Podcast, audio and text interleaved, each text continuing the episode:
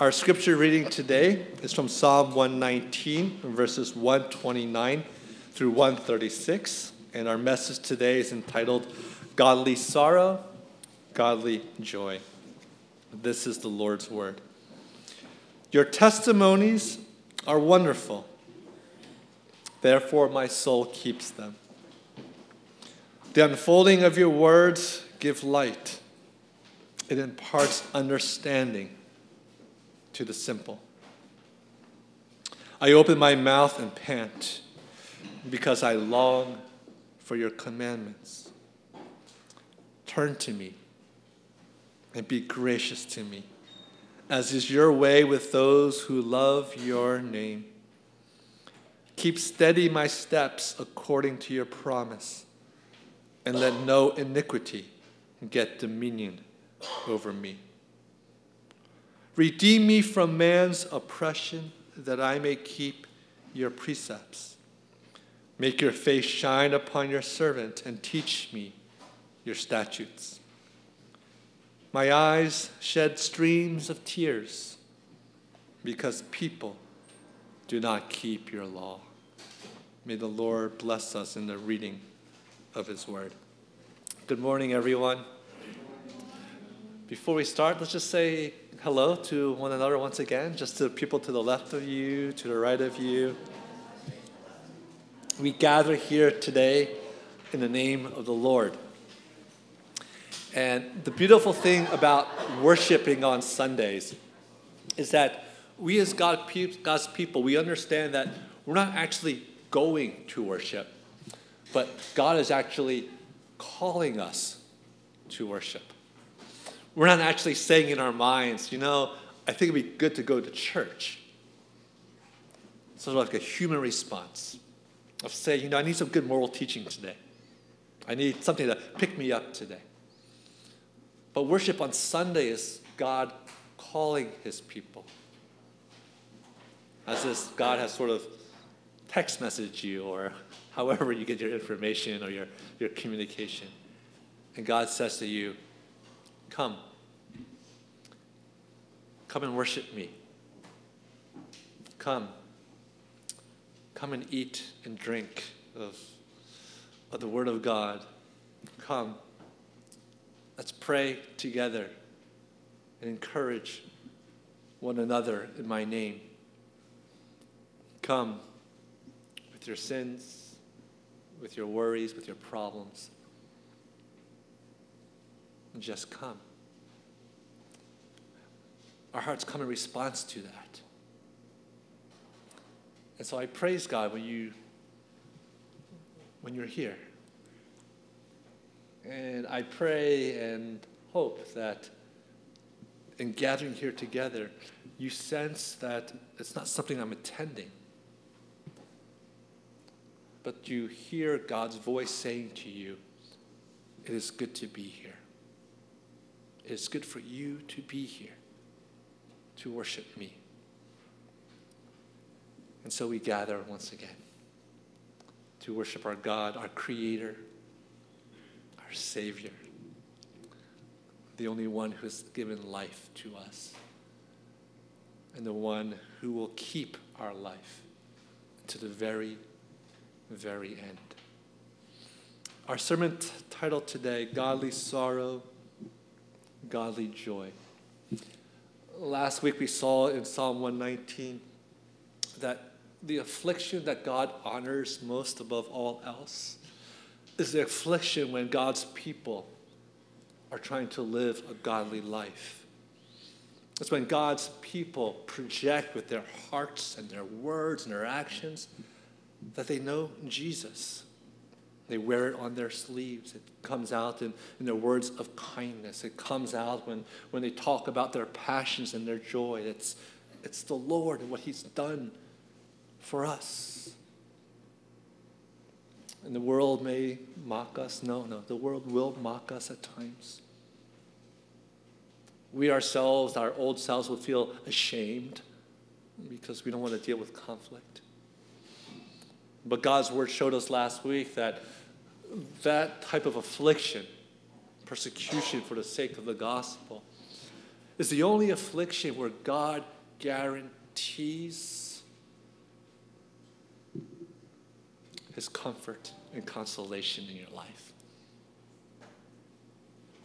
It is the only time where you'll see God's presence in, its, his fullness in your life. And so last week we, we talked about that we as God's people, yes, we, we have affliction because the world is broken. Yes, we have affliction just because people are, are, are broken as well. But we talked about last week that those types of afflictions are afflictions that all creation experiences.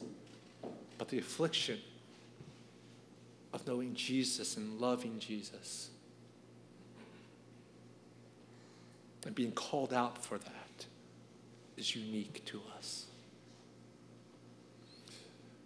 I posted a, a article from CNN, I think about last week. And it's a story that touched my heart because when I was at the EM conference forum in Washington, D.C., I mean, three weeks ago, I had a chance to talk with my friend uh, Michael O. He's the uh, president of the Lausanne movement right now. And as many of you know, you know, in the PCA, there's this huge thing going on about race relations, about racial reconciliation. Now, I was sitting next to Michael and I said, You know, Michael, what does the global church think about the U.S.? And think about all these issues we have about identity politics and stuff like that, whether it's feminism, whether it's racism, whether, whether it's all this stuff. What, what does the, what does the, how does the, the global church look at that? And he told me this story before he even came on uh, this article. He said, he didn't address it, he simply said, Well, there's a 16 year old girl who was kidnapped by the Boko uh, Haram. And, well, they, they kidnapped a whole bunch of girls. And then they re- released them. By God's mercy, they released them. But they released them on the condition that they would turn to Allah and renounce their faith. But there's this one girl named Leah, 16 years old, she didn't renounce her faith. And he, she's still with them. And he proceeded, to said, he proceeded to say to me, You know what they're doing to her. We all know what, what, what she's experiencing. But she refuses to renounce her faith. And that was his response to me. And it spoke volumes to me of getting perspective as God's people of what we need to really fight for, of what we really need to pray for, of where the battle truly is. It's people like Leah that we need to pray for. But it's people like Leah who receive the full comfort and consolation of God Himself. For us as God's people, our affliction, our suffering comes at simply living the Christian life. And so I encourage all of you to get your house in order.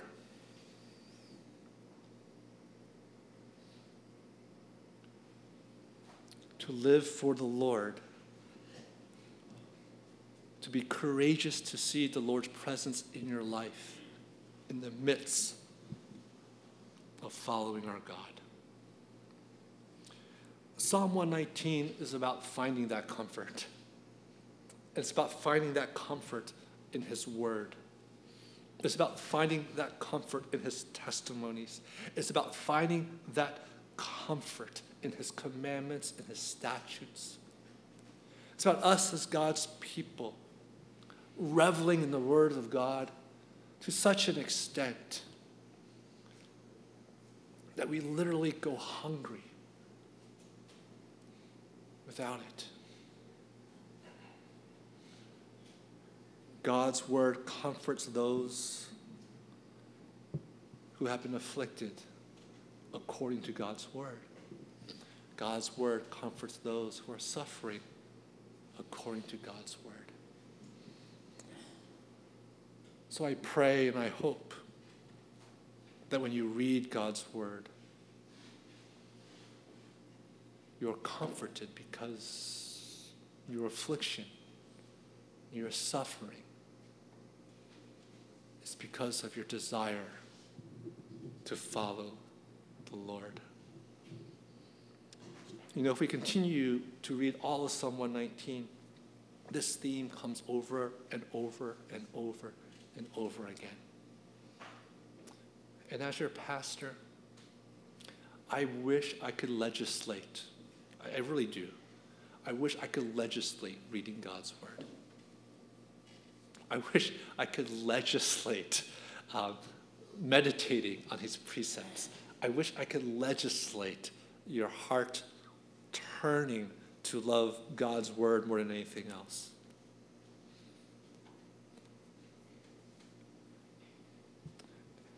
I can't legislate it. But there's something greater than that, is there not? Simply God's word, testifying about God's word.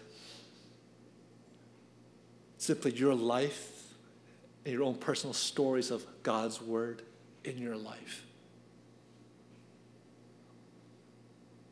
May that scream to you May that reverberate in, in your cranium about the goodness of our God. Now, today, I, I want to really talk pretty briefly about one aspect of the believer's heart and his love for God's word and his love for his law. And there's this verse in 136. It's one of my favorite verses in all of Scripture because it's a check for me, and I hope a check for you of where my heart lies. Look at this verse. It says, My eyes shed streams of tears because people do not keep your law. Uh, first, let's, let's look at that first part of that sentence. My eyes shed streams of tears.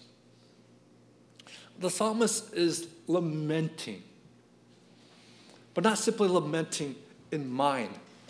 Oh boy, that's, that's a shame. And move on. It's not simply a random thought that comes to his mind that he thinks, you know, it is a, a really bad thing that X, Y, and Z is happening. Oh well. I'll just say a quick prayer and move on. But the emotional response to the psalmist is one of not simply one tear or two tears, but streams of tears. Of a man or a woman bawling uncontrollably out of sadness It's a vivid picture of someone who is distraught and coming undone. Do you remember the last time you were so undone that you simply cried uncontrollably and you were inconsolable? Perhaps people were around you and going, Something is really wrong with this person. Or perhaps you've witnessed it, you've seen it. Perhaps at a funeral, the death of a loved one. Perhaps of seeing injustice so heinous. Perhaps your own suffering. To the point that you just lost it.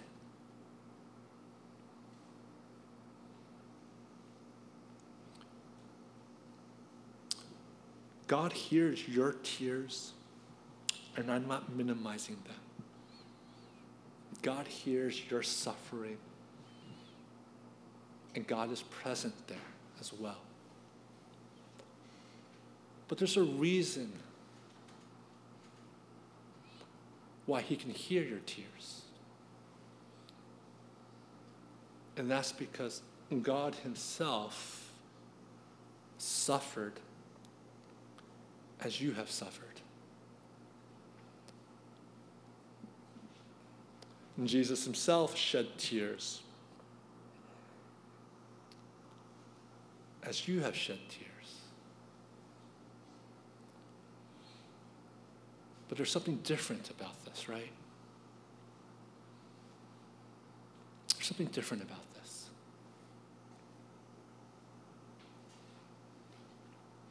Let me back up a little bit. There's been times in my life, probably your life, when you are broken to the uttermost and just tears flowed. If you watch enough Korean dramas, you know it's because someone broke up, someone died, someone, you know, someone got backstabbed. Something really shameful happened. Your, your heart goes out and, and tears fall. But have you ever come to the point in your life where instead of simply crying for yourself or crying for someone else, have tears ever come out of your eyes when you realized how much Jesus loves you and how much he suffered for you? Have tears ever come from your eyes when you realized how much you should be punished, and yet God's presence and love still remains with you. You know, when I was younger and I would go through these hard times, I would just cry it out, go to the Lord, say, Lord, please comfort me. And the Lord will comfort me, and, and I move on and that's been wonderful. But as I got older, it, it changed. When my heart was really heavy with something, and I felt like I was suffering, I felt like, like I need to cry out to the Lord for this. My perspective changed a little bit. Instead of crying out to the Lord for my suffering, I began to repent. Why? because I said to myself, why can't I be somber and tearful about my sins and about God's love for me as much as I am for my own suffering or for the suffering of others? Why is it when I read the stories of Jesus and what he's done for me that I don't shed a tear anymore?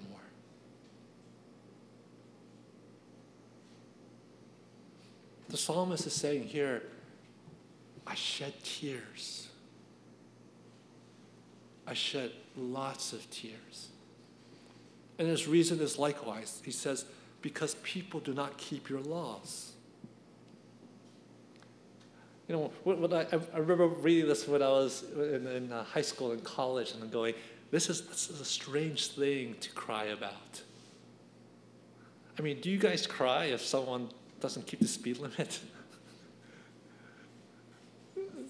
do, do tears come out when you know your I don't know when you, when your friend misses a uh, uh, forgets about a um, sort of sorry misses a uh, a meeting with you or misses a, a, dinner time with you? Get mad, but you know you know streams of tear don't fall out. Should I cry? when I see people in this world disobeying God? Should I shed tears when people have wronged me?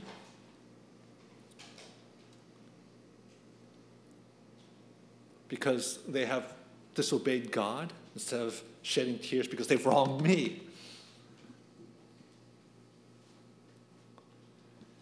And the answer to that in this passage is yes. I want you to think about this. For many of us, we want to take justice in our own hands. We, we look at the circumstances in our lives and we say that I am just of being angry. I am just in my sorrow.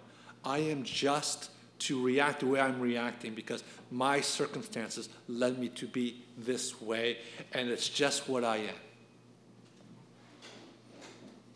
I am just to feel like I've been oppressed. And all of a sudden, what happens is your sense of tears, your sense of sorrow just comes back and centers upon you. Psalmist never says that. Psalmist, yes, says, remove me from, from depression of, of people. Yes, it says that I have affliction because people are, are, are persecuting me because I believe in you, I trust in you. But the sense of tears, the sense of sorrow, it's not about me being affected. The, the, the sense of tears and sorrows is because God's name and God's law and God's personhood is being affronted. And our love goes to the Lord. Our tears fall for the Lord. And then our heart softens for the other people who are around here. There are two things in summary that you have to do. When you are in godly, when you do have sorrow in your life, when you do have pain and affliction, and those emotions come up, and those tears start to flow, I urge you, instead of simply saying, Help me, Lord, help me, Lord, I want you to start thinking, Help my tears to be just as fervent. Help my sense of justice to be just as fervent for you and what you've done for me.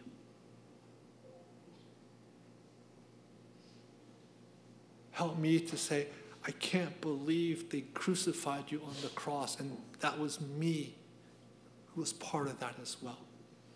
I can't believe that my tears are so weak for you and so strong for me.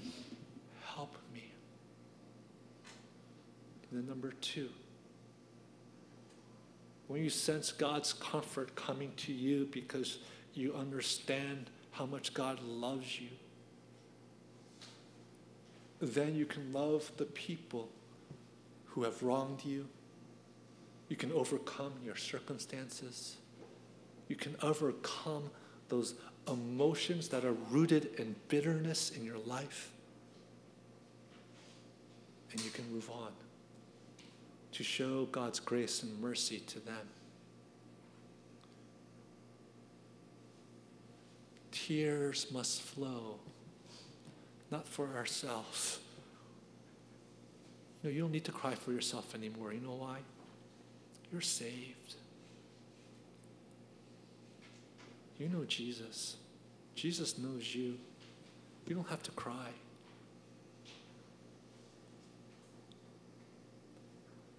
But joy comes in knowing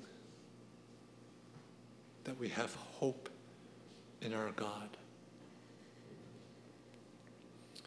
Tim Keller likes to say that the opposite of joy is not sorrow, but the opposite of joy is hopelessness.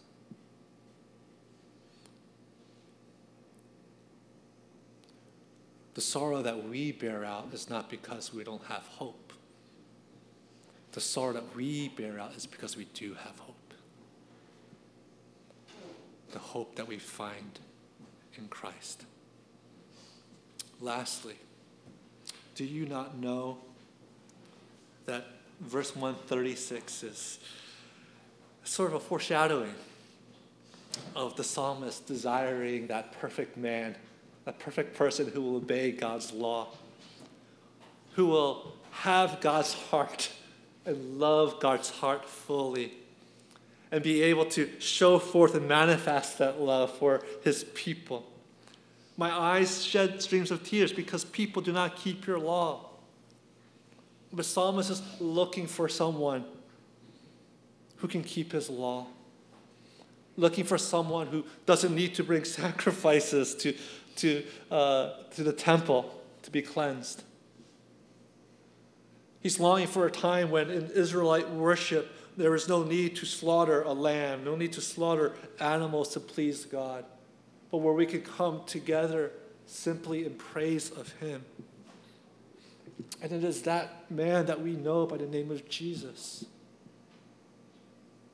And for us, it's not streams, my eye streams, sheds of tear because your people do not keep your law. We need to amend this to say, My eye shed streams of tears because Jesus has kept your law. My eye shed streams of tears because Jesus has loved you perfectly, my Lord. And my eyes shed streams of tears because that love and that perfection has been given to me in faith. The tears that we shed today are not simply tears because people do not keep their law, but it's, it's tears because Jesus has kept his law. In our hearts and our affections, move only towards Jesus and Jesus alone. I ask you, brothers and sisters, today, I implore you, I implore the Lord our God to demonstrate to all of our hearts the love that He has for us. I implore that the God would, would demonstrate to your hearts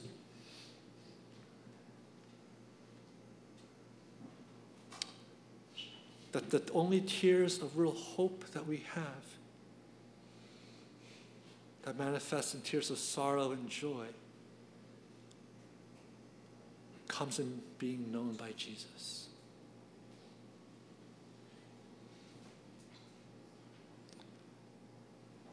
I want you guys to cry. I do. And I want you guys to have confusing tears at times too. And let me tell you, sometimes those tears will flow and you'll realize these tears are really for me. I want something in my life that I'm not getting. And then you start crying again, but I know I need to want Jesus more. And you'll have these two t- sets of tears coming out of your eyes, and you'll be like, oh, what do I want? What do I want? My flesh wants this, but this is what I know that God is telling me to want, and this is really the only thing that can help me. And I tell you, if you're there, that's a good place as well.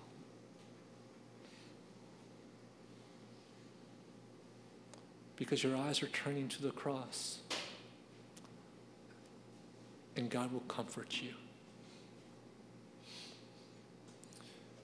May we be known as a people who shed many, many tears. But may we be a people who always have hope. Let's pray.